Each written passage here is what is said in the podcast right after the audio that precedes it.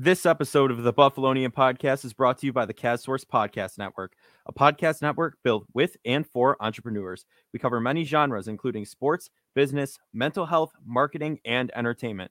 Feature the podcast shows such as Sports Bring People Together, Limitless, Saviors of the Metaverse, The Athletic Mindset, and the Buffalonian Podcast. Learn more at castsource.com slash podcast. And without further ado, let's get into the Buffalonian Podcast.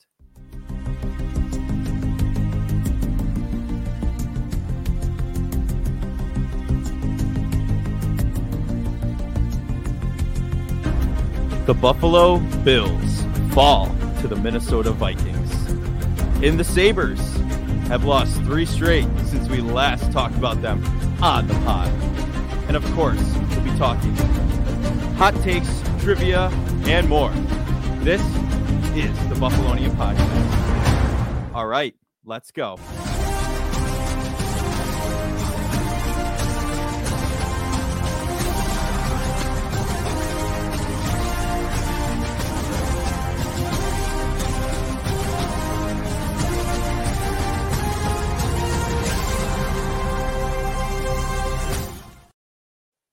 We are back with the Buffalonian podcast. I'm Joe Cali, and as always, I'm joined by Dom Loss and Mike Marino. And fellas, what a week it's been for both the Bills and Sabres. But let's kick it off with some Bills talk. Kirk Cousins and the Minnesota Vikings have have taken taken us down. We're six and three, third in the division. You know, it's it's it's tough. It's tough. Dom, I see you scratching your chin there. It looks like you got something you want to say. What do you what do you want to start off with, buddy? Definitely a uh pretty tough loss to be up three possessions at home and not get the job done is uh, definitely going to be one of those you come back in the year and wonder how you lost that kind of game. Yeah, yeah, absolutely, Mike. um, well, you know, you see, uh, they stop them on the the one yard line, and you're like, oh, okay, we're we're gonna win here. Like, you know, squeak by. You know, they almost came back. No, let's just muff a snap on the goal line, let them score a touchdown. Okay. So get get down the field. Yeah. Okay. Kick a field goal overtime. Like, all right, let's just get the ball. Lose the coin toss. Okay, that's great. Um, hold them to uh, a field goal. It's good. You know, you got Josh, you got this offense. They can go down the field, score a touchdown. Get in the red zone. Let's just force it to Gabe Davis, who's covered. Throw a pick, lose the game. Very good. Now I don't know about you, but that sounds like that was that was only the last uh, what 30 40 seconds of the fourth quarter too. You could have added a lot more to that one. Oh yeah. Yeah. I mean, it's just looking at it uh, this, this felt like a it looked like Josh Allen was playing in 2019 again. I don't know about how you guys felt. I mean, he had some big plays, had some good plays, but also in there were those mistakes. I mean, Colin Cowherd's already made comments. You know what I mean? It's it's already out there. Oh, you know, he looked great, but now he's making those good old Josh Allen mistakes again. I mean, it's just the past two weeks he's made those tough interceptions. You know what I mean? Like it's just been it's been kind of you look at it after like who is he throwing to? I mean, the Vikings, I mean, we were talking about they were a legit seven and one team. They gave us a run for our money, so now they're eight and one, right? Same record just, as the Eagles. I just don't so. understand. Like, is Josh Allen like anti check down or something? Like, yeah, I know. He's throwing check downs. Like, I know he's probably like, oh, like being told he's the guy right now, and that like he needs to be on to win. But like you cannot force these throws. Like just take the checkdowns. Like Singletary is wide open. Like just just just take it, you know? Or if nothing's there, just throw it away. Play another No. down. I agree I- with you. I think what is frustrating about that the first interception, honestly, if you actually like watch the play, it's not a bad play seeing that it's fourth down. Um, and honestly, like if you look at the backside, he actually has Dawson Knox open. It's just Isaiah McKenzie, for whatever reason, runs out of bounds. so that freed up Patrick Peterson to come off him and pick it. You know what I mean? So that was more like really unfortunate. The second Yeah. pick is just he, like Davis might have had like a half step, but it was a bad like he threw it behind him. Like if he maybe if he if he threw it if he threw it high and away, maybe maybe that's a touchdown. But yeah. when you throw it low and behind, Behind. him, it was a pick. And I, I'm I'm gonna say that he should have chucked it down to Singletary. I'll give him a semi pass on that for one. If you look at the all 22 view, the wide view of the camera, he actually didn't have Singletary only would have probably gained like three or four yards. Now I'm saying it's three or four yards, it probably helps. And he was also blocking when Josh started to throw the ball, so it, it would. I don't. I mean, I don't fully, but it comes down to the fact of the play call is Singletary is like the only one that's like not in the end zone. Like it was second and ten with a minute twenty to go. You have both timeouts. You're at the 18 yard line or whatever. Like you didn't have to No. score a touchdown on that. It wasn't fourth and ten, no time remaining. Like I don't, No. I don't understand the play call that they. I, I just, I think Josh is making some really stupid mistakes, and I think he Mhm. deserves criticism, a lot of criticism for this.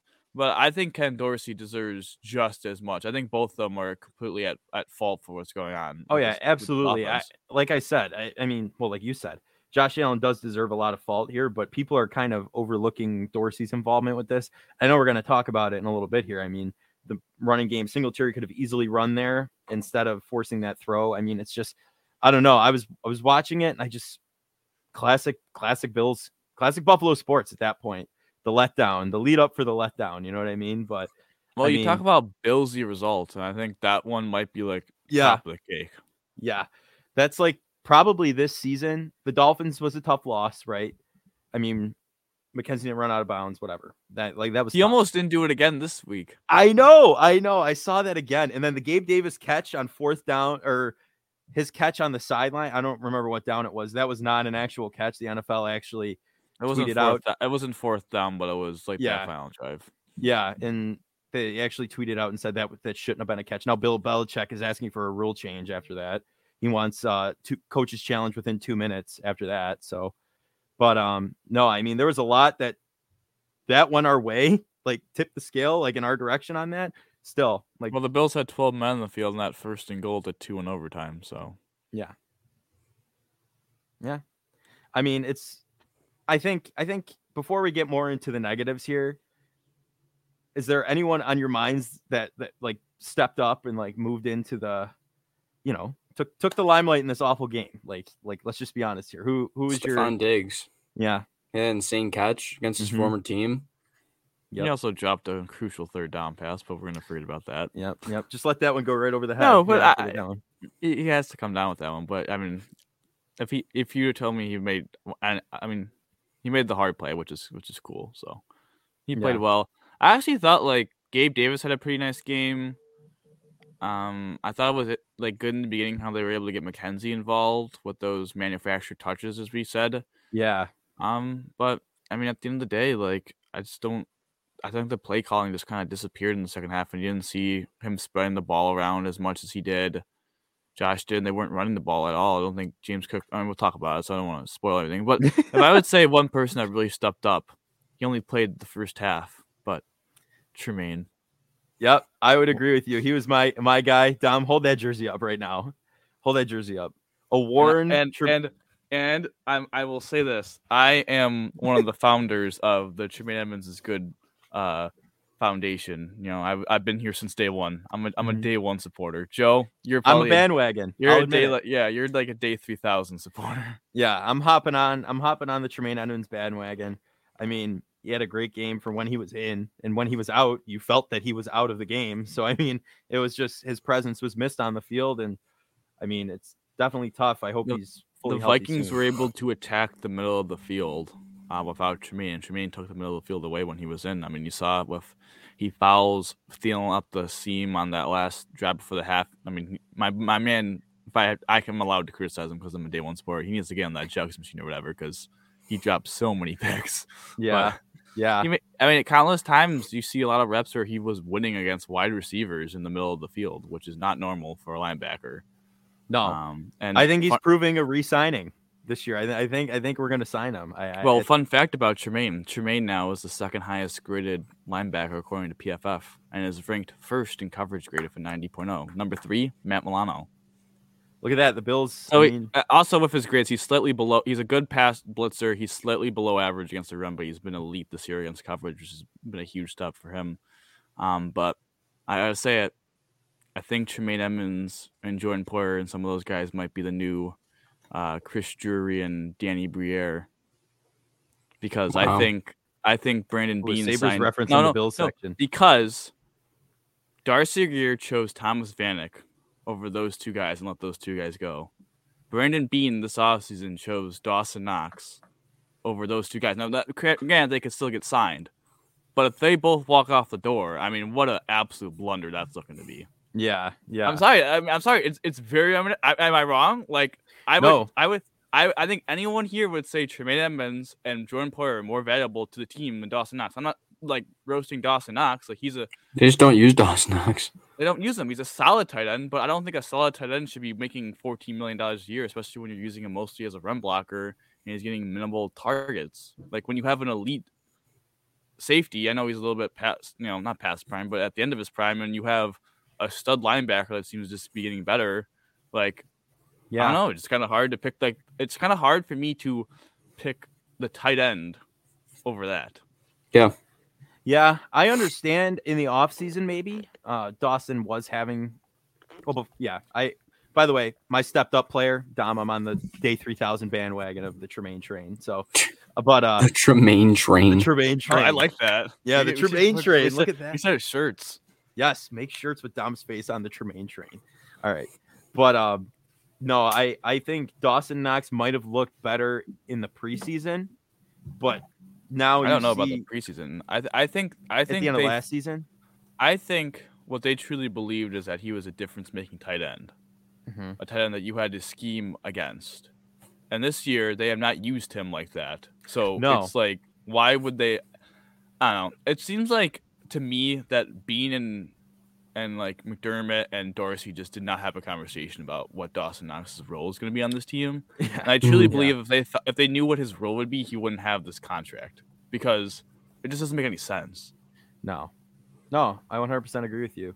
I mean, And some people are it- calling for Frank Reich to become our OC. Just so you know, I've seen that. Okay, I don't, I don't, I'm not saying it's completely anti. I think Dorsey's more good than bad, but the bad is getting a little bit too noticeable for my liking. But Yeah, also, like Tremaine calls the plays, and he's been in the locker room five years. He's a captain, so I don't know. I don't know, man. And he's only 24. yeah, he's He's only younger. 24. I wonder what kind. My only thing would be is if he, his contract's ridiculously high. If that's it, then I could understand it maybe. But it's also not like you didn't pay just pay Dawson Knox top five tight end money. So Yeah, exactly. So, I mean, I don't know. It's definitely interesting, and I would hope to see them make some room for to sign him. At least one of them, like Poyer and him. But uh, like you said, it might might be that that sa- old old school saver situation right there, where might have to let him walk, which would be a a damn shame, if you will, a damn shame. But just getting back to the game, who stood out to you? Like who sucked? Who who stunk? Stunk it up. Who's the who's the worst one? Who's the worst one on the field? It's a tough question to ask. I would Mm. say, I would say the secondary of the Bills. Well, I think they are obviously not super talented, and they tried their best. And Justin Jefferson's just, I mean, arguably, maybe even I don't know if it's arguable. Anyway, after his performance last week, might be the best receiver in the NFL. Yeah, Um, I just think that they just got overmatched by him, and they didn't. I mean, it just comes down to Cam Lewis doesn't knock the ball down. I would just say that the defense to me was underwhelming in the fact of I think they played a very good game for the first. I'm trying to like do the math in my head. like, the Three first 40 quarters. or s- nearly three quarters before the the drive before the 80 yard touchdown like 40 minutes. and then they just fell apart. And yeah, I think part of it's the offense was not able to sustain really great drives, but it also comes down to the fact that the the the, the Bills defense, who are supposedly the number one defense in the NFL, had multiple chances to win this football game. Now, granted, some Yeah. now granted, someone's going to say they did because they got the stop on fourth and goal at the half yard, and good for you. But I mean, you didn't put your team in the best spot, even if you got the stop. So, but like I mean, Right. fourth and eighteen, knock the ball down, you win. Well, there was a fourth on that touchdown drive in the fourth quarter to make it 27-23. Like fourth and one, couldn't get the stop, even though you had you kind of had you had an opportunity. You had two guys. Taron Johnson missed ta- missed the tackle. I can't remember. I think it might have been Cam Lewis that had him It at was. like the half half yard and got let him get another yard. And then you know fourth and six, you get another conversion. So. I mean, the defense is not without fault here. They had opportunities to win the game for this team, and they didn't come through. No, I would agree with that. I, I mean, Mike, do you have anybody specific, or you you on the same? You on the the defense train there? yeah, no, kind of, kind of the same there. I mean, I don't really know What else No, I mean, add? Cam Cam Lewis even said in a post game interview, he said he got greedy and should have just swatted the ball. Like he did, he was he got greedy and went for the interception, and that ended up converting that Justin Jefferson catch. So I mean, He helped him catch the ball. yeah, pretty much held it in his hand for him. So, mm-hmm. but he's he said he should have swatted it. I'm not fully forgiving him, but at least he knows. You know what I mean? Like that that just that was detrimental. I I couldn't believe that that that happened when I watched it, but I mean, yeah, fourth o- and eighteen. yeah, fourth and 18. We like that that conversion just We let up like what three, fourth downs in a row or something. Yeah. I mean, you would like you would like also. I know he got a sack on that last drive on the last drive before regulation, but you'd have liked an overtime for Von to make a play. Like I mean, you're paying him a lot of money. I know he got listen, he got the sack. True, true, but at the same time, like I don't know. Ed Oliver had a nice game. I thought he was very He solid. did. We were talking But- about how he needed to step up a little bit too, and he finally did a little bit. So Epenesa, I thought had a really good first half replacing Groot, but at, you know, second half on, it's like, where, where's Jordan Phillips? Is he is he on this team anymore? Like, he's yeah. just kind of just. Yeah, I mean, uh, false start or um, offside. I Mhm. could have bet you a hundred dollars that on that fourth and one he was gonna uh, uh, fourth and goal. I Yeah. knew he was gonna fall. uh, He always offsides, yeah, uh, offsides, but he always like does that. It's like, dude, you never, you're terrible at time. Stop doing that. yeah. No, you, that was blatant too. He jumped right Not across the mention- line. Not to mention, that could have cost the Bills the game, because if he doesn't jump offsides, and they get the stop, and say the same play has happened where they fumble the ball and they score a touchdown, the Bills could have had first and goal to nine yard line with 11 seconds to go instead of five seconds to go, and they would have had a throw in the end zone. No one, no one, no one remembers that play. That that extra five six seconds that. Jordan Phillips wasted. Yeah. No, Sorry, I'm right. not, I, I, it sounds a lot familiar than I intended to, but I mean, no, but that's a play that's underrated when you look back at it. I didn't even think of that until I just I just went over it in my head, but like that play kind of cost the Bills a little bit of time, and yeah. No, I mean, absolutely right. maybe you kind of wanted to. If you if you knew the result, would you rather have Kirk just score the QB sneak and then you would again you would have had another six seconds to from the nine, but yeah, kind of a let him Heinz- score I- scenario. but but and honest to God, hindsight is undefeated. Like, oh yeah. what are you gonna do? My one Hindsight's question is this: Did you agree with the decision to go for it? Fourth and two at the five, down up by ten. I would have kicked a field goal. Yeah, I, at that point, I the Madden in me wants to go for it, but in real game time situation, absolutely kick the field goal, take the three points because that those three points. Look at the difference that would have made at the end. Then again, Hindsight- hindsight's twenty twenty. Hindsight's twenty twenty. I I agree with the decision. I don't know why on four. You have fourth and two. If you have the best quarterback in the NFL, you should be able to get two yards, and especially because I look at it from perspective. It fails. You're still up two scores. If you kick the field goal, you're still only up two scores. If it if it's successful, you have potentially to go up three scores. And yes, I think part of the decision is now a little roastable because the Vikings missed a PAT, and if they would have just kicked the field goal, it would have been thirty to thirty, and you would have drove down the field potentially to win. But you can't. I mean, you can't bank on a missed PAT from a kicker in the NFL. So I don't, I disagree with that. And also, it kind of comes down to the fact of the decision by the Ravens against the Bills. Actually, when they went for it, what fourth and goal from the five, and Lamar throws the pick in the end zone. I don't think McDermott thought, oh yeah, if this play doesn't work, Josh is gonna throw a pick and they're gonna have the ball actually at their 36.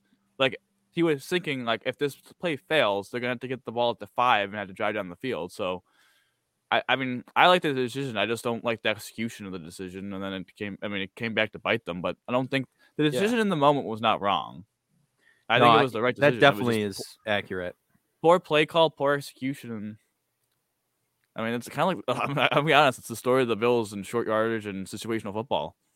Like every every time they get in the red zone, I, I you know Josh I believe is third or it was before the game, but he was third in expected points added out of like 55 quarterbacks in the red zone. He's 52nd. Like he's one of the worst quarterbacks in the red zone this year. It's kind of like I, I it just it feels like it feels a little bit like it's a Josh issue, but it also feels like it's a little bit of a Dorsey issue that he's just not getting.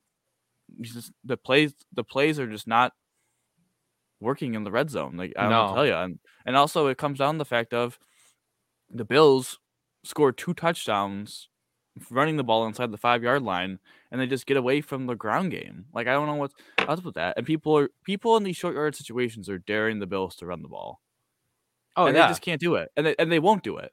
It's Mhm. it's the what the one play in the second half, they don't they don't run the ball. Josh throws an incompletion, they hit the field goal. The Mhm. oh, I'm sorry, they might have punted on that one or whatever. Uh, Duke Johnson, they run the ball, but they that were the running of Duke Johnson on third and two. Like, give me a break on that. They can't even get two yards against a light front. And then we get Yeah. second second and goal at the two. From from from the five, they do a stupid tight end screen. Like, what was that? You run a tight end screen on the five yard line? Yeah. What do you think was going to happen? They run another terrible play of terrible spacing between McKenzie and Gabe Davis. It looked like there was a miscommunication or whatever. Um, I have uh, the pick on fourth down. I mean, it's just, it's just, it's brutal. I don't know what to tell you. It's, it's, No, it's just it- brutal. you put it perfectly brutal there's there's no other way to go about it and i i would have liked to see more run game i mean and especially Damn, I, I love the sound of that. You sipping on your drink. oh yeah Dom, sipping sipping over there but Sorry, I, I was, I was very thirsty. he's getting he's getting heated about this bills loss okay and i think the biggest question is why did we I, I- if we look at miami for instance here right they traded for jeff wilson jr right same day the bills did We traded for Jeff Wilson Jr. No, no, for Hines. Sorry, sorry. Traded for Hines. Where where is Hines on the field? But Jeff Wilson Jr. scoring 22 fantasy points and Mm-hmm. doing very well. Like, and where's James Cook? Like, what like what what is happening? Like Singletary motor. I I tweeted out motoring like as soon as he was going. Like it was awesome, but there's no consistency in run plays, like you were saying, and especially with a running back that we traded for and a rookie running back that we need to be getting field experience. But you like- spent a valuable pick on. Right, exactly. Like what what are we doing? Like I I, I do not understand it. And there was no reason for them not to call run plays yesterday. That it, it was very Especially effective. when up, by, especially when up by three possessions. Yes, exactly. Like I I was calm coming into the podcast about this. This just reignited the all the all the anger I had because I just I simply can't wrap my head around it. I, I really can't. I don't I don't quite I you know why they don't show show Ken Dorsey in the booth anymore? Because he probably punches the camera like after these two games. You know what I mean? Like, but I I I can't. Mike, do you have anything like what do you think on I I I, I gotta stop. I gotta stop. I'm gonna I'm gonna make myself The- mad. M- You you yourself can get a nice little glass of water for yourself. Yeah, I might. I might. No, it, I just think it's really annoying how like you always see like these game of the year and like all these memorable games, and it's like we're always on the losing end of these games. It's like I, don't know, we're just like cursed, like just permanently unlucky when it comes to stuff like this. But like, it's just like I don't know when it, it seems like when it really comes down to it, we just can't execute. No, and part of me is like, okay, it's Ken Dorsey's first year as offensive coordinator, but you you were under Brian Daboll as a QB coach for that long. Like, I mean, I don't know, Don. What do you I think, think- on that? I th- I think my frustration with Dorsey is they only they use motion nine. They're like ninth in the NFL in motion, and motion is just free. I mean, anytime you put go in motion, it seems like you're causing havoc for the defense. And like you see, like the Chiefs and like the Dolphins, the Niners, like teams that are really smart offensively. They use a ton of motion and they give you free layups for your quarterback. And it feels to me like I mean Mahomes, like I, know this isn't even bashing Mahomes, it's just facts. Like Mahomes with Reed, like Reed gives him a lot of easy layups, and but also Mahomes, to his credit, is willing to take those layups. I think it's now going to come down to Dorsey has to do a better job of incorporating more motion, getting more easier plays for Allen. Yes, Allen can make those unbelievable throws, but you can only need to do them maybe once or twice a game. You don't need to be calling Yeah. them consistently. Like, make it easier for your star quarterback, and then you have to talk to your star quarterback and say, "Hey, we're gonna do more of this, so it's easier for you, but you Mhm. need to buy in and make it easier for yourself. Like, we Yeah. can't do it. I mean, we can't do it for you. We can't throw the ball for you, but like, you have to be willing to do that. Like Mike Yeah. said, be willing to take more checkdowns. Be willing to shorten up the tr- route tree a little bit more. Focus more. I mean, we talked all this offseason about YAC. Like, just get people with the ball. They have they have very solid playmakers when they're when the ball is in their hands. Oh, and not to mention uh, that running back Nyheim Hines we traded for is uh, at the top of the league in uh, YAC after after catch for receiving running backs, like whenever he's played. So I mean, it'd be nice to maybe use him for that. You know, Well, it's like- also frustrating that Duke Johnson gets a third and two carry. Uh, anyone on your roster, you give the ball to Duke Johnson. yeah, yeah, Like you didn't trust Hines to also be the kickoff returner too. Like you wasted the roster spot kind of. I don't saying Duke Johnson was bad returning the kickoffs. no, but- he actually had he had a couple good ones. I, I But mean, like, I but like, why is surprised. Hi- Hines is a good punt returner? He, is he just not allowed to be the kick returner? He's just not not in the offense. James Cook, to his credit, I think has played really well when he's getting some touches. Like he's Yeah. one of the big issues for him coming out of college was his contact balance, or it, it was a struggle potentially if he was able to. After first contact, get yards, but we we've seen it time and time again. He turns the corner, he takes the hit from the linebacker, he stays up and gets another three or four yards, and they're just not using him.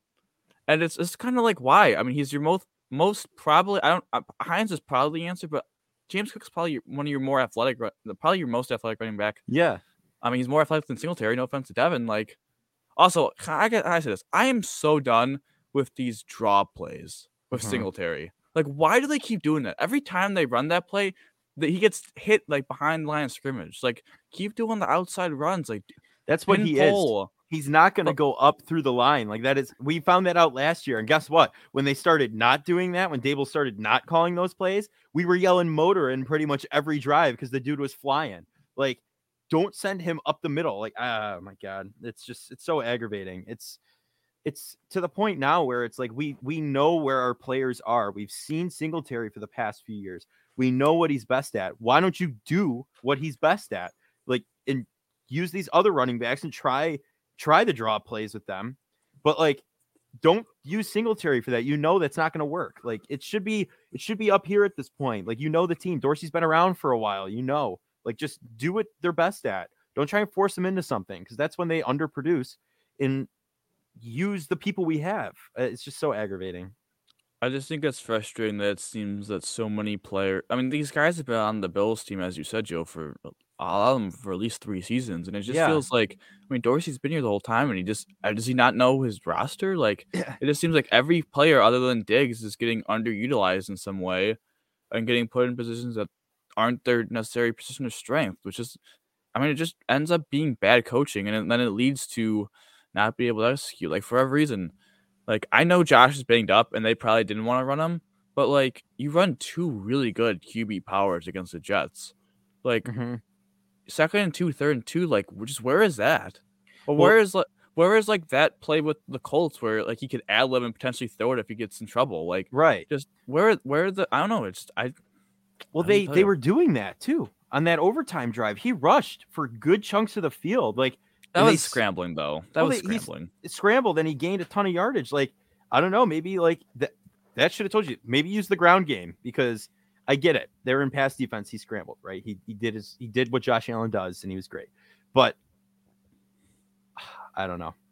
I don't know. That's simply it. I don't know. I mean, we're going the Browns are coming here this week. It's gonna be a snowy game. All right. The snow the snowstorm's moving in. I got the beanie should, on, you know. should be interesting. See if we can stop uh, Brown's run game. Yeah, Chubb. Yeah, not a you great got matchup. Chubb. I mean, we're going to talk about that on the betting on the Bills episode this week. But I mean, we're especially if it's windy and snowy, we're gonna need some, we're gonna need some run game here, and I think we got to see these these guys come out and play. I mean, We'll see. it's just I don't know. I don't know, man. I mean, the I don't know. coaching just kind of been it's just been weird. Like I think all of us are pounding the table for Jaquan Johnson to get off the field. Yeah, Um, but I don't think any of us expected Cam Lewis, who's a converted cornerback, to make his first NFL start at safety.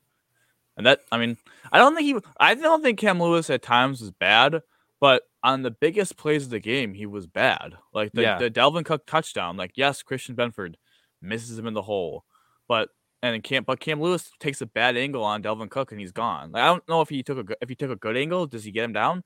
I don't know. But I mean, just Justin Jefferson catch, like again, it just yeah. just, uh, you got to just just- take deep breaths. it just seems like it's been a tough. It's just tough, and especially when now you're down potentially Tremaine, who is playing at a high level. You don't Mhm. have your All Pro safety and Poyer probably still. I mean, he, I don't know. Trey White, we don't know what's going on with him, so it's just like You don't probably want. I mean, Groot, Groot was week to week. I doubt he plays this week. So just. And he's your best Well- run defender against, you know, as Mike said. I don't want to get too far into it, but I mean, a bad matchup in the that Cleveland front. I mean, I don't know. what needs to change? What do you think needs to change uh, for them to reach their ceiling? I mean, it's going to just have to be more consistency with the ground game. I think that's the biggest thing. And just getting healthy on defense, like getting Tremaine out back out there full, you know, because he's been, like you said, playing at a very high level. Trim, uh, Tre'Davious White needs to get back out there. I mean, we were talking before the show, and we don't know whether or not he. I mean, he could have had another setback, and they're not just not saying anything because he's been cleared, he's been activated. Like, we, what it, does it? What did it say on the injury report for him last week? Do you know? Any idea? I I don't know. I probably limited action. I mean, it's just like I don't know. And now we're sitting at third in the AFC East and sixth in the AFC Conference. Like this is not where I expected us to be at this season, and that might just be the bias. I'm not fan okay. I, but we I- also last season had to deal with something like this, so I'm not like I'm not. I'm not freaking out. concerned about that because the Bills play, have four more divisional games down the stretch, so it's not like Right. they don't have an opportunity. Well, and like you them. said on the betting on the Bills episode last week, doesn't matter your record in the post in the pre in the actual season. All that matters is how you play in December, January, and February, hopefully. So All that matters is what's your record in the postseason. Does it have a Does it have a number other than zero at that loss column? Mm-hmm. Mm-hmm. I don't know. I, I just think I think we need more consistency at the the run game, and Josh needs to take the checkdowns. I think that's big, and not try and play hero ball. We've we've I feel like we're a broken record. We've said that for the past three weeks. I think stop the hero ball. You know, I think like- it. I think it's just getting healthy defensively and simplifying. I I don't know if simplifying the offense is the right word, but making the offense making easier outs for Josh and Josh willing to take those. I think is going to be the the key to the the Bills getting back to those first couple of weeks of the season. yeah, Pre buy Mike, what do you pre buy Bills. pre buy Bills, absolutely. Mike, what do you think? No, I mean, uh, I agree. I think Allen trying to play hero ball has really just ridded him of uh, MVP. Yeah, do we think he's completely out of the conversation now after this Yeah. game? Mhm. Yeah, I Um, agree. Yeah, I mean, I think a hot maybe, but right now my my pick of that certain quarterback that plays for the Kansas City Chiefs looking Yeah, pretty nice for right now. Yeah, yeah, yeah. I mean, I don't know. It'll be interesting to see how they come back on this season. I just think, you know, run game and check downs, and just more consistency overall. But before that's going to conclude our Bills talk. But before we head into the Sabres talk, I just want to I want to bring up to everyone here the Sports Bring People Together podcast. Listen for entrepreneurial conversations with those in sports, and who knows where the chats will take you, but sports got us all together in the first place. And you can find this show wherever you listen to your podcast or simply visit sportseplus.com. And fellas, talking about a difficult week for the Bills. Oh boy. Sabres have lost three straight since we last talked about him on the pod. And we were at one of those games, the Jack Eichel return game. So, I mean, was this what were did we have record predictions going into the week or did we just predict uh the uh, I, I, said one one and one or something i said two and yeah, one i think i think mike was the closest. i think joe and i said two and one and yeah. Uh, you guys didn't want to predict 0 and 3 yeah yeah i uh i now not under, five, under 500 on the season now 7 and 8 uh-huh. Yeah. I, I, mean, I mean, I don't think we expected. Hot, I don't know. I don't know if we expected to beat Vegas. Um, Jack, whatever. I mean, congrats. Like, you know, I think the first game back was way more important to it than his second game back and his first. One hundred percent. The first oh, game yeah. was way more notable. And like, I don't know, the one goal is an empty netter, and then the first goal was just like a gimme right to him. Bad. He also lucky rebound. And the there were- second goal was terrible goaltending. yeah, it was a garbage time goal, but and then there were the two Boston breakaways. game, we played better than Boston. Just collapsed in third period. yeah, Just Yeah. seems like like they can't score that big time goal at the. The they're only just person da- they- scoring right now is Tage. Yeah. I know. It's just it's it's tough right now because I think you know, you if you look at their record, you're gonna be disappointed. They're seven and eight, not playing the best hockey right now. Joe, your Stanley Cup prediction looking a little little grim, a little bit grim. yeah. The But- the um, what was my record prediction? 50, 24, and or twenty eight and four. Yeah, 50, 28 and four. That ain't like that. happening. But I, I think what gives me solace at the end of the day is that they're they're playing good hockey. And eventually you gotta expect like their luck to turn around. Yeah. You know, I think Buffalo. we, we said that we said that at the beginning. Of, uh, we- He says it the the- best right there, Buffalo. But we said that in the begin in the beginning of the year, it kind of felt like they were getting really elite goaltending and they were Mhm. getting elite finishing. And now that the finishing has gone back to down to average and the goaltending is now starting to become below average, Mhm. you're, you're starting to lose games, even though you're playing very well on five on five. And it just, I don't know, it comes down to a couple of things that we're going to talk about. But I'm I'm still optimistic about. I'm not. I'm not going to say they make the playoffs, but I still think they're playing good hockey, and I think these three Right. games they play good hockey. Well, no, I'll I'll, I'll actually debate that. I'll I'll go back on that one. The, the Coyotes game, they they no the Coyotes game, they outplayed the Coyotes, but I don't think they played well. Like I think there's a difference between outplaying. Like the Coyotes are just bad. Vegas, they stuck with them for 40 minutes and then got dominated in the third period. And then Boston, Boston's like, I think, is it Boston the number one team in the Eastern Conference? Like, Yes. they outplayed Boston, and they just couldn't couldn't get the job done.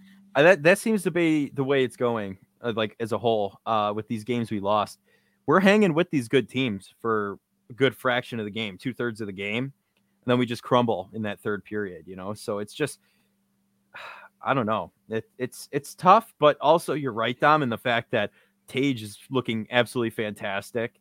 There are s- spots of greatness we're seeing here, but it's not all culminating in like the record at this point. I think you know, like Mike said, it's Buffalo, right? So I mean, like, think there are other factors at play here, like some curses and stuff. But I mean, I think we're on the right track. We're moving forward. I mean, people are like, oh, it's the November, the November crash. Like they're not going to do as well. They start off hot, but I think also if you look back, like people are like, oh, they were on a ten game win streak at this time. They were I playing mean, that was a couple years ago. a couple years ago. But they they were playing bad hockey and somehow winning in a lot of those cases. Where this they're playing decent hockey and losing. You know what I mean? So it's like I don't know. And we have we have people looking up. Like Owen Power has looked all right, like pretty good in my opinion. You know what I mean? Like better than I thought he was going to this season. Tage Thompson's looked great, like I said. I mean, it's just at this point, I think passing is big too. I, there's just a lot. There's a lot going on with the Sabres right now. I think you know. I, I don't know. What are you thinking? Well, I yeah, think- no, I mean, like, oh, I'm, no, no, no, no, just- no, no, no, no, You go, you go. No, I'll just say like I think we all expected them to not be the best team, but like improvement from last year, which I would say has been a thing. Um, you know, young team, inexperienced, like you're gonna have your rough patches. Always seem to start the year hot and then cool off. Yeah. And then the last like few weeks of the year were pretty good, pretty good again. hmm But I don't know. I think I trust Granato can develop the right players. I don't I don't know if necessarily like I don't know. I mean, we're playing what Vancouver tonight. Like they're team that's struggling mm-hmm. a lot, so I, we need to take advantage of that. I don't think we're gonna go on a four game losing streak. Hopefully. Well, Let's not I speak think that into I, existence. can't, I, can't, I think they already are at a four. They had a five. They're on a five game losing streak. I'm pretty sure. whatever it is. Oh yeah. But Yeah, we got to we got to break the streak. Break the I think streak. I think it comes down to the season. Well, team team wise, you would say that they aren't very good. I would say there's been a lot of po- there's more been a lot more positives so far than negatives, and eventually, like I would say, like you know, by next couple weeks, like I, I think maybe the moral victories start to dry up for me, where like maybe then they have to start at least producing some points. But Owen Powers played very well. Dahlin's played very well. He's played kind of mediocre since he came back from injury, so we'll see if he could get back to that Norris level. Cozens Mhm. has played well. Peterka and Quinn, you know, are playing better than you'd think rookie forwards would be able to be. Tage has been one of the best. Play- he's on pace for sixty goals. I mean, he's Right. Yeah. he's shooting No. at such a high volume and shooting above expected is just an amazing, amazing season for that young lad. Dude, fishing in the dark better just be on repeat in that in that stadium. His his goal song. I mean, at this point, like, come on. Yeah, no, it's weird how now we're starting to get healthy on the back end, and now the forwards are starting to go down. Yeah. Yeah, because Yoki good Haru should be back. Um, Samuelsson is getting closer. I think he was skating, and they're going to see how he felt, see if he can come back this week or next week. Um, but we called up Bjork and Riley Sheehan, big guns. I just so obviously a post of being banged up, which I gotta be honest, like I was kind of a little bit like, okay, take a couple days off of post because I didn't want Quinn to get scratched again. Because again, that was dumb. Yep. Yep. That was dumb. Yep. Quinn's Quinn's played very well. I know the points haven't really come for him, but he's played very well two way game.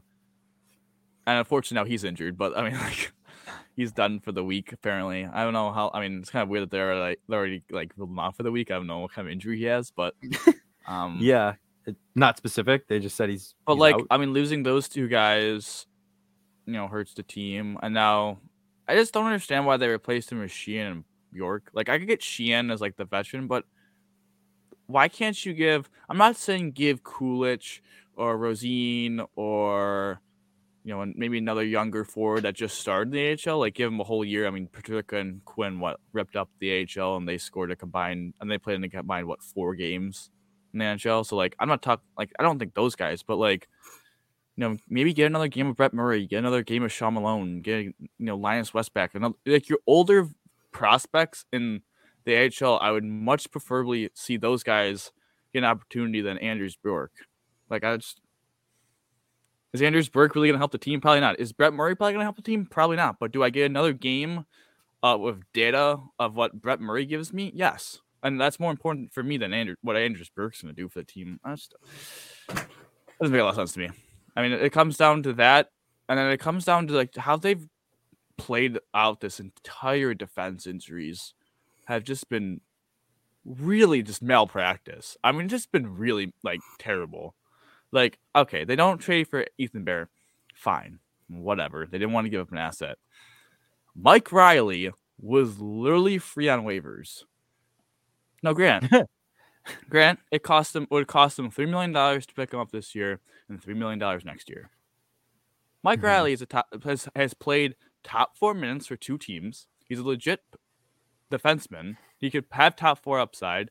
He's Right. also played on the power play, so he can also, if you wanted to do like the cool idea of having Dahlin and Power on the same power play one, but you're like, oh, I don't know who's going to quarterback power play two. Boom, there's your solution to that category.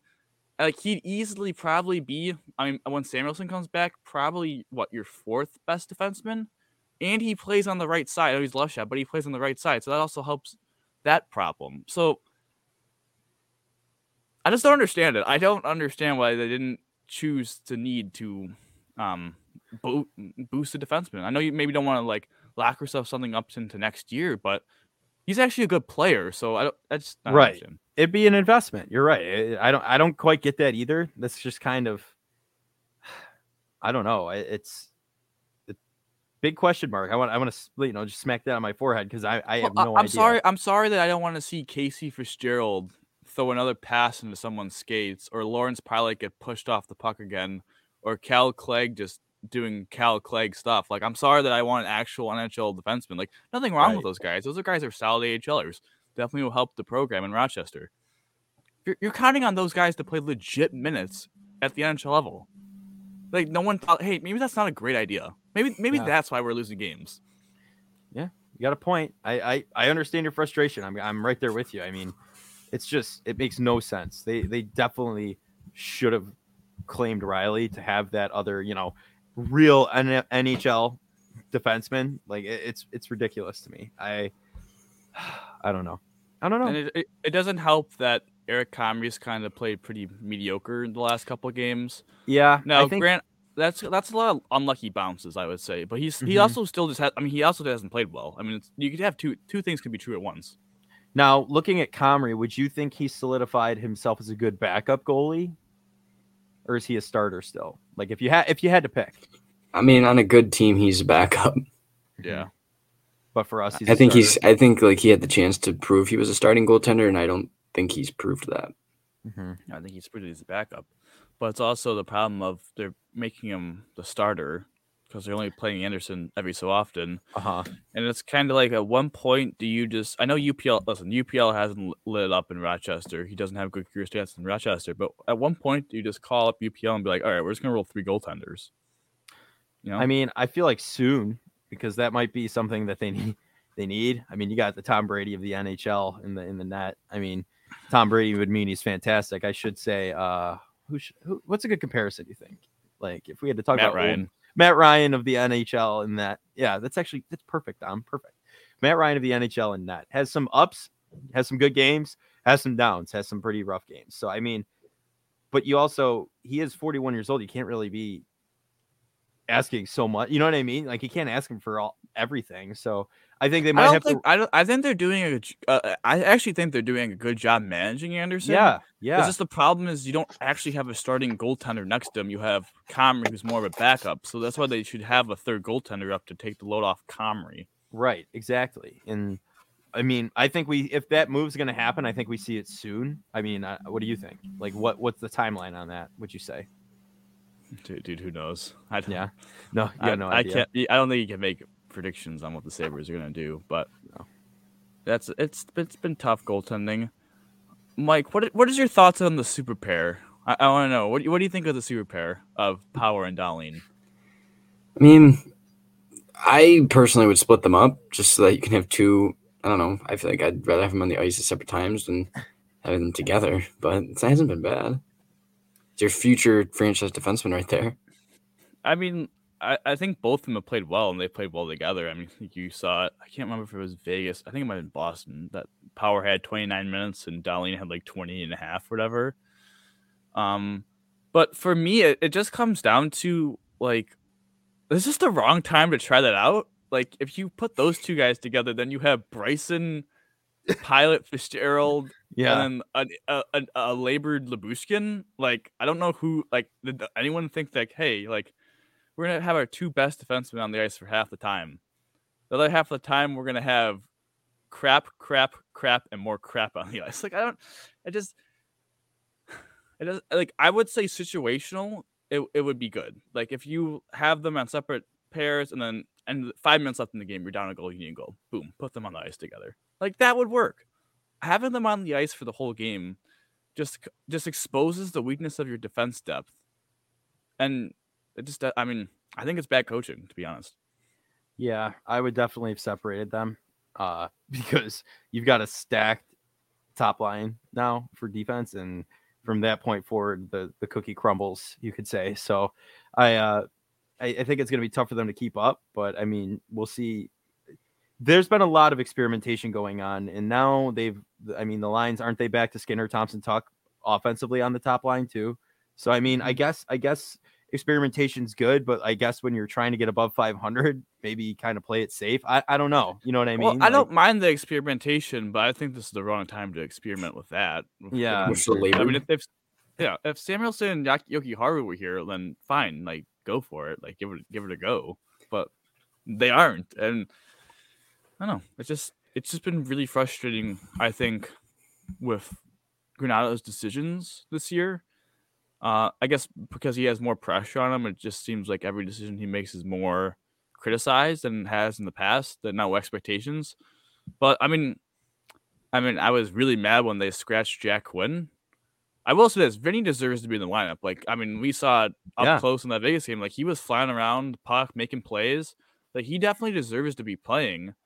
And I really liked the young line of Peterka, Cozens, and Quinn. Like, I thought that was Yeah. a really that line really dominated the Bruins. I, I know it was unfortunate that I didn't believe that they were on the ice for that last goal, but I mean that wasn't an, an indicator of their performance at all. They dominated. I'm like, I think it's because you know JJ and Jack have really played complete NHL games, which I don't think anyone expected to in the beginning of the year. And Cozens has taken that next step into being really solid top six center, and that's a really dope line. Like if they, if they could roll that line out, like unfortunately no, they can't for another week because Quinn got hurt, but Yeah. No, but know, start that- moving forward after injury. Yeah, no, I definitely agree with that. I uh it they did hold their own pretty like against a good Boston team. I mean, it's really cool to see, but I mean, like you said, unfortunately we have an injury striking that from happening in the near future. So but I mean, I don't know. I I mean, what do you think like the game tonight? Like what what are you thinking about like going into it? Like is that Well, before before one quick before we talk about that, I think I think the whole that young line really reminds me of a, a- another young line. Now maybe they won't have the ceiling of this line, but the Tampa Bay Lightning went to the Stanley Cup final in 2015. They had the the triplet line of Palat, Kucherov, and Johnson. Three very young players all playing together, growing pains together, learning together all three of them became very good players. I mean, Kucherov's a Hart trophy winner. I don't know if any of them are going to be Hart trophy winners, but I don't think it's a bad idea to put those two together and just say, you're gonna have off nights. We're gonna keep rolling with you. Like, believe, have that be like your second line. You have the Skinner Thompson Tuch line as your first line. Yeah. Then you got to figure out the bottom six. But the problem with that, and uh, Mike, I think you're gonna really like this one. Saw a clip of after the whistle with Craig Rivet and Andrew Peters, your boys, and they actually made a really good point uh, on one time of if you talk to every single Sabres forward and you said, "What is your role in the team?" Probably like ten or even all of them would say, "Top six forward," and they're not. They're not. Like you're Mhm. not. And I think the problem that's happened is Granato is playing this freestyle to just develop players, but at some point you need to tell players like, "Hey, this is actually your role." Like you need to, you need to start establishing roles on this team. Well, that's I the type of they coach. Granato is. He's a player development coach. Do you think that'll hinder role. them in the future? Like, like once they in a way, I think once they get older and they become the players they are, that'll hurt because I think it's beneficial to have them as a coach of a young team. But once they're who they're going to be in the league, I think it's going to be tough. Just just think, Joe. Right now, we're every week we criticize him for the decisions he makes. Think of a team that actually has high expectations, cup winning. Like, think if he did the some of the stuff in the playoffs and it cost the Sabres a playoff series. Like, I'm Yeah. sorry, like that's what it comes down to. And the fact of, like, I think Skinner, Thompson, Tuch, Peterka, Cozens, Quino, Quinn's not hurt, but like, those are that's an interesting top six. And Mhm. I, I truly believe that those potentially could probably be your top, their best six forwards. Yeah, And then you know, there's a couple of guys that I think have a role that they buy into. Like Aspen's kind of the, you know, throw me around the lineup and I'll be the defensive stopper. Okposo leadership, kind of more of a defensive game, dump and chase. If Girgensons kind of for, for checking, Oza kind of a energizer bunny and that stuff. But then you look at Olofsson and Mittelstadt, and it's like those two guys think they're top six forwards. yeah. Like those guys think their their roles are to be point. I wouldn't even have. Mittelstadt on the roster. I said No. the beginning of the year. And what the true fact is, Mittelstadt should be a fourth liner and a power. He's actually very good on the penalty kill, like a, a power kill. He's actually very good at creating offensive chances for your pe- on your penalty kill, which could help, which could help your special teams. Like that should be his niche.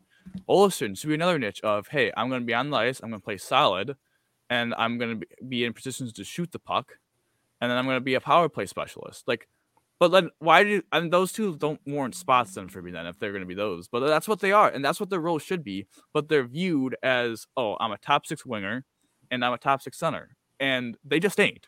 I'm, I'm I No, yeah, they, they need to be told how it is. Like they're they're just it. get in there, Joe. What do we get in there? And just uh, what? I'll I'll tear him apart. You kidding me? Casey know. Mittelstadt thinks he's a top six forward. Absolutely not. Absolutely not. This guy scores one goal and then he's king of the world. You know what I mean? Like the punch in the glass one. and everything. He has one point on five on five through 15 games. Yeah, no way. No way. No way. I the dude's the dude was only good when he played for the the juniors, right? I mean, like that that when we got him first, like he looked he looked great. Since we've had him, he's been absolute poo poo. And I think honestly, looking at it, I said this season was do or die for him. Did I not? At the beginning, remember it was do or I- die for Mittelstadt. I do remember that. I think he's dying. I think he's dying. The fact that he only has one point and five on five, like, come on. How do you keep that around on your team? You can't. You just can't. You can't. We won't. We won't see him next season. I'm calling it right now. But Don Granato's in love with them. You know what I mean? And I think we've mentioned at that at that Golden Knights game, he scored that goal. Oh, that's ten more games of Mittelstadt. You know what I mean? Like that's just like like because Granato's just in love with the guy. I don't know why. I don't know why. I I wouldn't be. I I would have I would have cut him. I don't care what you're what you're paying him. Just cut him. Get him out of there. He's he's gone. That's sorry. That's my little rant on Casey Yeah. Mittelstadt. But It's I mean, fair. do you I agree? don't know. I, cutting- mean, I don't know. I mean, like, I agree that he should be off the team, but I also would agree that he has some trade value across the league where you could trade him for like a mid round pick at least. Yeah, you're right. You're right. No, maybe yeah. Get get him for something while we still can. Like that's kind of where we're at. You know what I mean?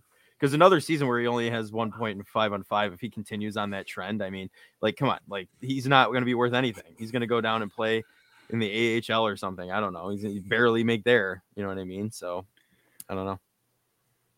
I don't know. Tell us Just how you really feel. Crack that- my neck or something. Yeah.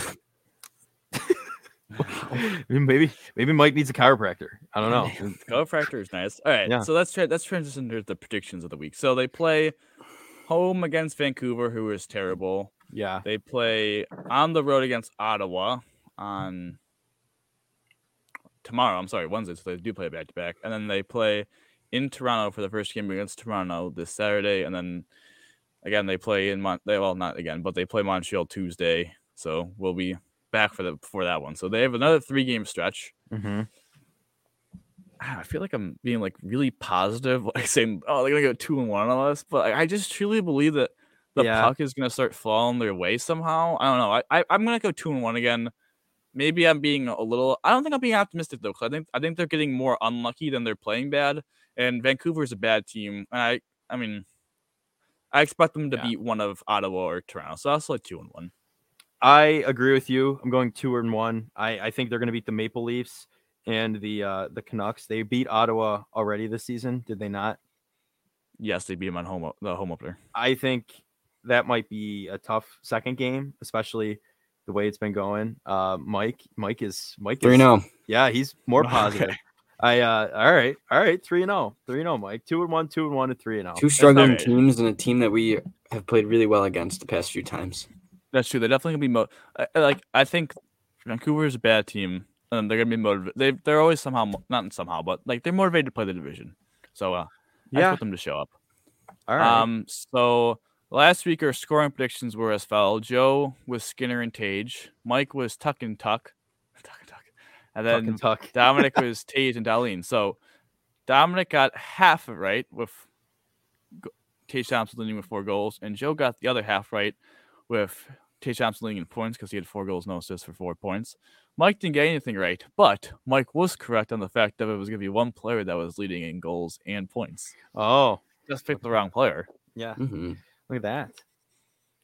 So That's- uh, It's interesting. I didn't even think about I'm- that. I'm- Tom. I'm I'm gonna be cheesy here, and I- Tage I'm and I'm Tage. I'm I'm no I'm gonna take the same strategy Mike had, but I'm gonna go Skinner and Skinner. Oh, oh, look at that. Look at that. I'm sticking gonna with go- Tuch. You're staying with Tuch and Tuch. Mm-hmm. I'm gonna I'm gonna split far. you down the middle there. I'm gonna go Skinner and Tuch. No Tage. I think Tage has been playing really well, but I think we're gonna see some other people get some opportunities in these next couple games.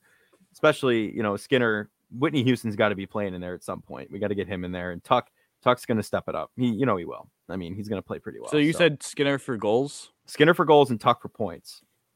What about Vinnie? Honestly, that wouldn't be a bad pick. The dude, the dude's a speed demon out there. Speedy Gonzalez out there on the ice. Speedy Hinostroza. So I don't know. Honestly, I was a hater last year. But It's like Tremaine, man. You're you're on the Hinostroza train. The Hinestr- the hit the Vinnie train, the Vinnie Hinney train. So you, you got to be. I mean, they he's been he's proved himself to me. He's putting in a huge effort out there, and I, I mean, I wouldn't pick him for top goal scorer, point scorer, but I mean, like he would. He's gonna. He's definitely gonna do something. But I don't know. It shall be interesting. I mean, they have a interesting week and could could come out two and one or three and zero, as Mike said. I'm hoping the three and zero, but we're gonna move into a would you rather. But before that, I just want to say that this episode of the Buffalonian podcast is brought to you by the Castsource Podcast Network, a podcast network built with and for entrepreneurs. Cover many genres, including sports, business, mental health, marketing, and entertainment. Feature ma- many shows such as Sports Bring People Together, Limitless, Saviors of the Metaverse, and The Athletic Mindset. Learn more at castsource.com slash podcast. So, fellas, Mike, you're doing the Would You Rather this week? Yeah. I hope it's a good one for us, buddy. Come on. Come on. Would you us. rather? Okay. Um, hit us? Come on. I don't. I don't know if this was asked, but Oh man. would you rather be like an assistant coach, position coach on a pro team, or a head coach of like a junior team, like mid-major college? Mm. No, that isn't. That similar questions been asked, but not that. That is very interesting. So pretty much, So would you rather be like, you know, the main head honcho or like So would you rather be the head honcho on a a middle tier lower- coach? Yeah. So you want to be the head honcho on a lower level, or you could be on the top, like the with the top dogs, but you're in a lower. Mhm. So like, would you rather be the wide receiver coach at Clemson or the head coach at UB? That kind like of similar. Niagara. Hmm, Well, I'm okay. you be uh, Niagara doesn't have football, so Yeah. It's so not I just was- football. It's any sport. I know, Oh. but I was thinking. It's just any sport. I was Um, of football reference. I don't know. Hmm. Top organizations likely to pay more, even for those positions, but would you be getting as much as a head position in a mediocre school? Is the question. No, I would take the head Hmm, coaching position. I Greater would cha- too. greater chance of. I would say Being- greater greater chance of like I mean, look at Brian Kelly. He started at uh, Cincinnati and worked his way up to Notre Dame. Now at LSU. Urban Meyer started at Bowling Green, then he went to Utah, then went to Florida, then went to Ohio State. Like, I mean, just you start from the bottom. Now we here, so I'm, I'm I'll say. This is, I think, if you work as a position coach, you could get stuck there for a little bit, and I think the only way you could really move up is if you in inside your school, if there's a change of inside your Right. school, and so then you know you don't know how long that might take you. But if you if you I mean, listen, if you go to like the MAC and you win the MAC, uh, like once or twice, like you're gonna get a Power Five job. Like look at Lance Leipold, he wor- he was solid for UB. Now he's at Kansas, and they played pretty well this year. I mean, this has been their best year in over a Look at decade. uh, Shaheen Holloway. I no, mean, you're right. I, head coach, head coach at St. Peter's now is the head, head man at his alma mater at Seton Hall, and who knows if he goes super well there. I mean, I don't know if he'll leave his alma mater, but maybe he takes another high coaching next makes another jump. So I would definitely say head coaching. No, I, I would agree with you on that, Dom. Uh, You do have a better uh better chance of getting plucked to a bigger organization, especially leading your own team to say like a championship, you know, like the MAC and you know, I I th- I would rather put myself on that trajectory like you said than get stuck as a wide receiver coach for like 5 years and then only be able to work my way up within the organization. So I uh I'm going head coach. Mike, what do you what Yeah. if you were in that position, would you No, I, I was gonna say head coach all the way. Okay. All right, we're all in agreement. Look at that. Yeah, it's rare. Good. Rare. Yes, very rare. Not actually. I think our would you rather's we actually all kind of ended up on the same page, right? Yeah. It's Somewhat. usually, a, it's usually a two-one split. Yeah, Yeah. two one split. Or it takes it really can't be a discussion. one-one-one split. So No, yeah, I, I, can't be a one-two split either. So no, either Yeah. two-one or a three-zero. you got a Mhm. point there. Mike, without further ado, you want to take us into those trivia questions, pal? yeah, of course. So you know, we see the Colts just fired uh, Frank Reich, and he obviously has ties to Buffalo. Yeah. He was our backup quarterback during the glory days. Um, do you guys know when he was uh, drafted and what round it was? He was do not. drafted by the Bills. Yes. 1984 third round. It was pretty close. It was third round pick, but 1985. Oh, look at that. Oh no, because it was Bruce Smith's draft. Oh, no, I I mm, I knew you were close. no, I knew he was a third round pick out of Maryland, and I Mhm. knew Boomer Ah. Esiason's roommate. I knew. Oh, that was bad on my end. I should have known it was. I should have known it was. I didn't know he was Boomer Esiason's roommate. That's pretty well, interesting. That's well. I, I I know there has been like a documentary about the Bills '85 draft of like Bruce, Frank. I think Andre Reed was in that draft too. Mhm. Mm, I knew that one. Darn. I just knew. You- I knew did. it was You after. said 84 but third but I knew You're I, right I knew it was after Kelly because they drafted him to because Kelly was staying was in in the the AFL. USFL. At that time? playing. He was a gambler, man. Can I Yeah. say? Yeah. L- Didn't Little did, little did he know in about 20 years there would be an actual NFL team in Houston. Yeah. That. Um, we'll go to our Sabres question now. Um, kind of sticking to the draft theme. Um, do you know who the last this uh, this might be easy. I don't know, but who's the last American the Sabres drafted? Like in Hmm. any round, just in general. Including J- this past draft. Mm-hmm. Was it? Oh, dude, I don't know if he's Canadian. He might be Canadian though. I know he goes to UConn. Um, uh, Jake Richards, Jake Richard. No, wait. Mhm. No, No, it you is. got it. Is- you got it. Is, American. it, is his, is his Yeah. name not Richard? It's probably Isn't I don't French know. It's, it's probably Richard. Richard. Yeah. Now I gotta look that up. I gotta. Gotta look up the pronunciation. Either way, it's him. The only American he last drafted this year in 22. Yep. Hmm. Fifth round, sixth round, something like that. Hmm. Yes. yeah, he was okay. like a, he was he was a late pick. this last question. All right. It's it's either a yes or no. Jacksonville, Florida. this last one's either yes or no. So we all know uh, that uh, Jeff Saturday is the coach of the Colts now. Mm-hmm. In his last game before this, he was a high school coach. Did he win or lose that game? Oh, he lost. I saw that. Yeah, he lost, he lost the high school game. then he called. uh, Then he called the Raiders trash, and then he comes and beats them. Yeah, Did you hear? beat The, 'em. did you hear? Did you hear the best story about Jeff Saturday? First off, he was a six round pick in well, last year, 170 for Richards. Mhm. Um, the best story for S- Jeff Saturday is once he got hired, he had to tr- he had to give his team, his fantasy football team, to Eric Decker because he, you're not allowed to have fantasy football as head coach. oh no. It's amazing. Oh, that's tough. Imagine giving up the team. You put in all the thought and effort, you know, that'd be tough. Well, I don't know. He's probably getting paid millions of dollars to. Um, yeah, to give up He's already getting paid Oh, good money on ESPN, so true. You got a point. But without further ado, that is going to end it for this episode of the Buffalonian podcast. I'm Ben Joe Kelly, and as always, I'm joined by Dom Loss and Mike Marino. And Dom, how do you always end these? Go Bills, baby. Go Bills. go Sabres. Go Sabres.